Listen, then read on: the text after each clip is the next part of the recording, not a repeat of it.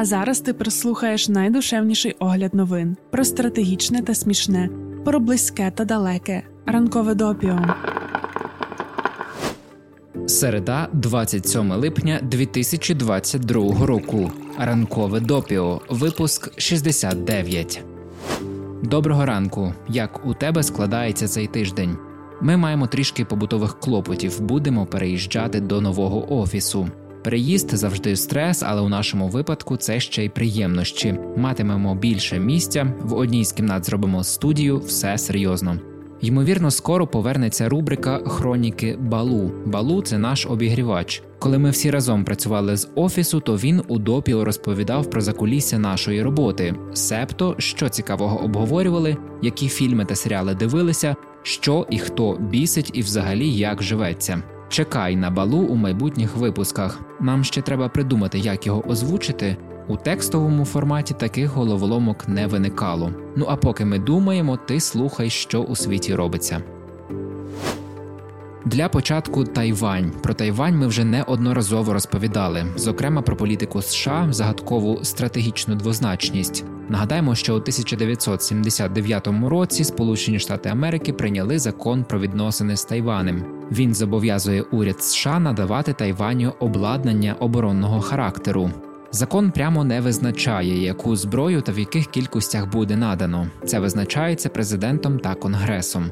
Також у законі не йдеться про те, чи будуть військові США захищати Тайвань, якщо Китай нападе.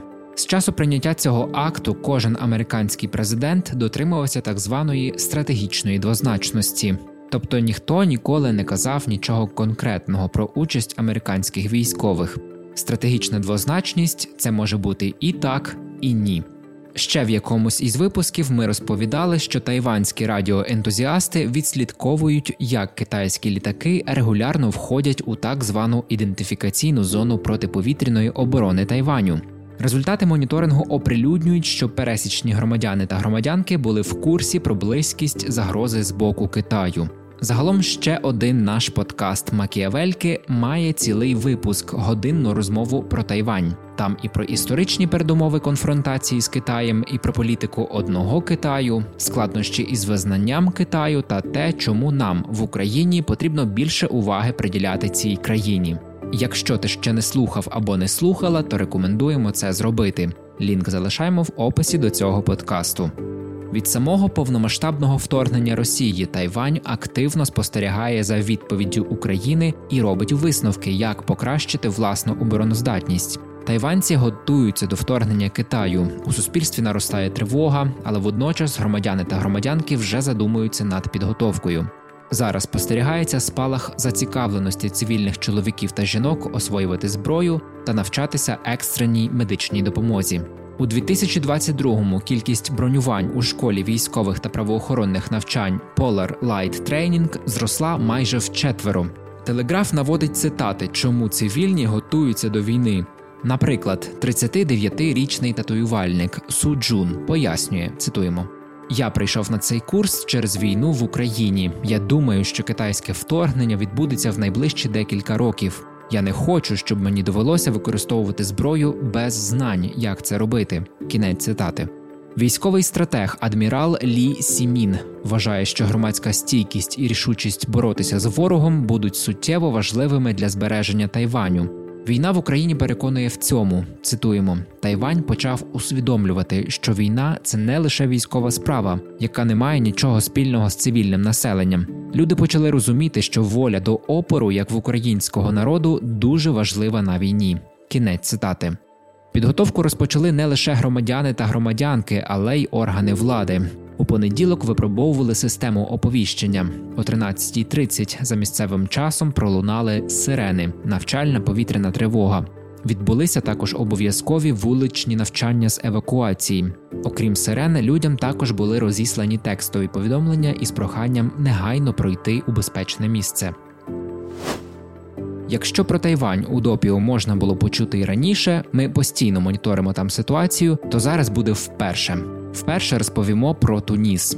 Усі світові медіа, від яких ми отримуємо розсилки, написали про те, що остання демократія арабської весни висить на волосині. Власне, це Туніс став місцем народження масових протестів у низці арабських країн і єдиною демократією, яка з них виникла. Що ж зараз у понеділок там відбувся референдум щодо нової конституції, який має на меті зміцнити контроль президента Каїса Саїда над майже всіма важелями влади.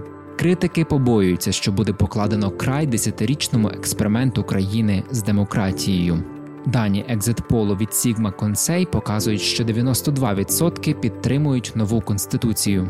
Водночас явка сягнула лише 25%. Втім, це нічого не змінює, оскільки законодавчо не визначено мінімальної явки, аби референдум вважався дійсним. Як ж так сталося, що Туніс почав рухатися від демократії до більш авторитарної системи? Ентузіазм з приводу демократичних перетворень почав розвіюватися на тлі непрацездатності уряду, корупції та економічних труднощів. Минулого літа в країні розпочалися антиурядові протести. До хронічних проблем додався ще й коронавірус. Гнів людський зростав. Президент Каїс Саїд тоді в односторонньому порядку відправив уряд у відставку, скасував конституцію 2014 року і почав здійснювати управління державою шляхом президентських указів. Багато громадян та громадянок вітали такий підхід. Величезні натовпи збиралися на підтримку президента, натомість опозиція назвала дії Саїда державним переворотом. У травні цього року Саїд призначив національну консультативну комісію для нової республіки і доручив їй розробити проєкт нової конституції. Його опублікували у державному віснику вже 30 червня. Власне, опозиція та громадянське суспільство занепокоєні не лише повноваженнями, які нова конституція надає президенту, а й контролем Саїда над швидким переписуванням конституції та процесом голосування. Тут варто додати, що політик до того, як стати президентом у 2019 році, був професором конституційного права. Як він пояснює проєкт нового закону, каже, що нова конституція потрібна для порятунку революції 2011 року. Критики звертають увагу, що їх хвилюють статті, які встановлюють, що уряд підзвітний президенту. Президент призначає главу уряду, а ще президент може у будь-який момент відправити уряд або його окремих членів у відставку. Проєкт конституції також ускладнює парламенту висловлення вотуму недовіри кабінету міністрів. І тут у нас якось не складається логіка. Вона ж би мала не складатися у громадян і громадянок Тунісу. Дивися. За що боролися країни, серед яких Туніс під час арабської весни за повалення диктаторських режимів? Саїд каже, що нова конституція має допомогти врятувати революцію 2011 року. Вона, до речі, називалася Жасминовою. Але чи не здається тобі, що це законодавче закріплення одноосібного правління, себто радше не порятунок, а плювок на революцію? Видання Axios також звертає увагу, що згідно з опитуванням Pew Research, думка про те, що демократичний режим є неефективним, існує далеко за межами Тунісу. Такі погляди можуть посилитися через поточний економічний хаос у всьому світі.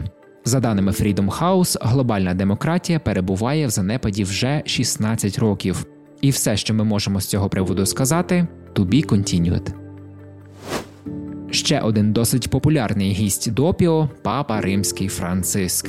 У понеділок він приїхав до Канади, аби принести офіційні вибачення корінному населенню країни кленового листа. Вибач за це кліше, але не можемо в одному реченні двічі вживати Канада. Добре, давай ще раз розширено.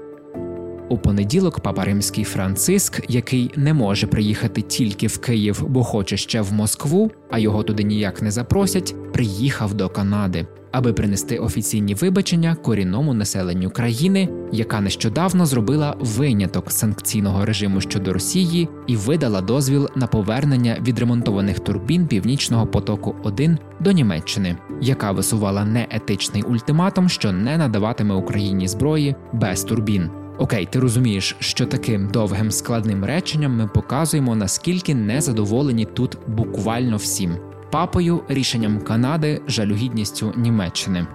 Але давай про мету поїздки понтифіка, за що вибачався перед корінними жителями. Раніше у Канаді працювали обов'язкові школи-інтернати, які по суті вчиняли культурний геноцид корінного населення. Шість років тривало розслідування, шість тисяч свідків взяли участь, тисячі документів були проаналізовані. І, зрештою, висновок Національної комісії правди та примирення був однозначним: діти зазнавали насильства фізичного та сексуального характеру, вони помирали в школах у таких кількостях, яких не мала би допускати жодна шкільна система. З 1880-х до 1990-х років канадський уряд насильно відправив щонайменше 150 тисяч дітей корінного населення з їхніх домівок до шкіл-інтернатів. Для чого? Щоб асимілювати їх з так званим західним стилем життя.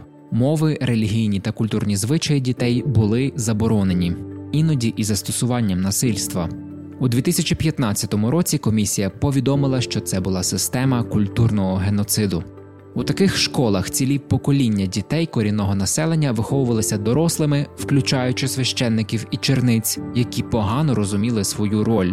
У багатьох учнів розвинулися проблеми із психічним здоров'ям. Вони стали залежними від психоактивних речовин через травму, яку зазнали в школах. Бувало, що така ганебна шкільна система призводила до смертей. Кількість загиблих в інтернатах учнів та учениць досі залишається предметом історичних досліджень. Але Мюррей Сінклер, колишній суддя, сенатор і голова комісії, сказав, що за його оцінками ця цифра перевищує 10 тисяч дітей. Християнство використовували як зброю для знищення культур і спільнот корінних народів. Християнські церкви управляли більшістю шкіл-інтернатів на запит уряду, а католицькі ордени відповідали за роботу від 60 до 70% із приблизно 130 шкіл, де загинули тисячі дітей. Офіційні вибачення від католицької церкви довгий час були критичною вимогою постраждалих, які вижили у церковних школах-інтернатах. Для цього папа Римський Франциск і приїхав до Канади. Він говорив перед великим зібранням корінних жителів та жительок. Цитуємо. Я смиренно прошу вибачення за зло, вчинене багатьма християнами проти корінних народів. Я прошу вибачення, зокрема, за те, як не в останню чергу через свою байдужість багато членів церкви та релігійних громад працювали у проєктах культурного руйнування та примусової асиміляції, що були пропаговані урядами тих часів які вилилися у систему шкіл-інтернатів. Кінець цитати, і майже кінець цього випуску. Ще стільки до ранкової кави про події стисло. Надсекретні урядові документи Німеччини були знайдені розкиданими біля приватної квартири канцлера Шольца після того, як його пакети для сміття були розірвані лисицями. Сусіди в Потсдамі, що на околиці Берліна, знайшли декілька паперів із позначкою конфіденційно, розкиданими на вулиці. Тепер Олафа Шольца критикують за те, що він викинув конфіденційну інформацію у смітник. Хоча документи в основному стосуються дружини канцлера Брітти Ернст, яка є міністркою освіти землі Бранденбург, столицею якої є Потсдам.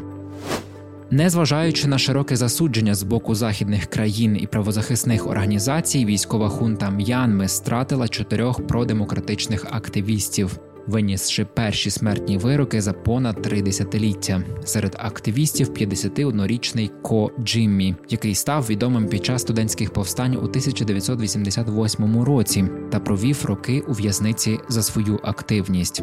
Фіо Зея Тоу, якому 41, це хіп-хоп виконавець, який став членом парламенту і викликав широке захоплення серед молоді м'янми. Вони були засуджені до смертної кари за звинуваченнями в тероризмі під час закритих судових процесів минулої осені. Міжнародний суд ООН у п'ятницю відхилив заперечення М'янми щодо справи, у якій її звинувачують у геноциді етнічної меншини Рохінджа. Сандра Авіла Бельтран, найвідоміша жінка, залучена до наркоторговлі в Мексиці, минулого місяця зареєструвалася в мережі TikTok, щоб спробувати себе в ролі інфлюенсерки. Бельтран була в нелегальному бізнесі з кінця 80-х до 2007-го, коли її заарештували. Жінка відсиділа сім років у в'язницях у Мексиці та США та стала прототипом однієї із героїнь серіалу Нарко на Netflix. А це вже кінець випуску. Почуємося в п'ятницю. Готуємо огляд про Італію та майбутні вибори. Бережися.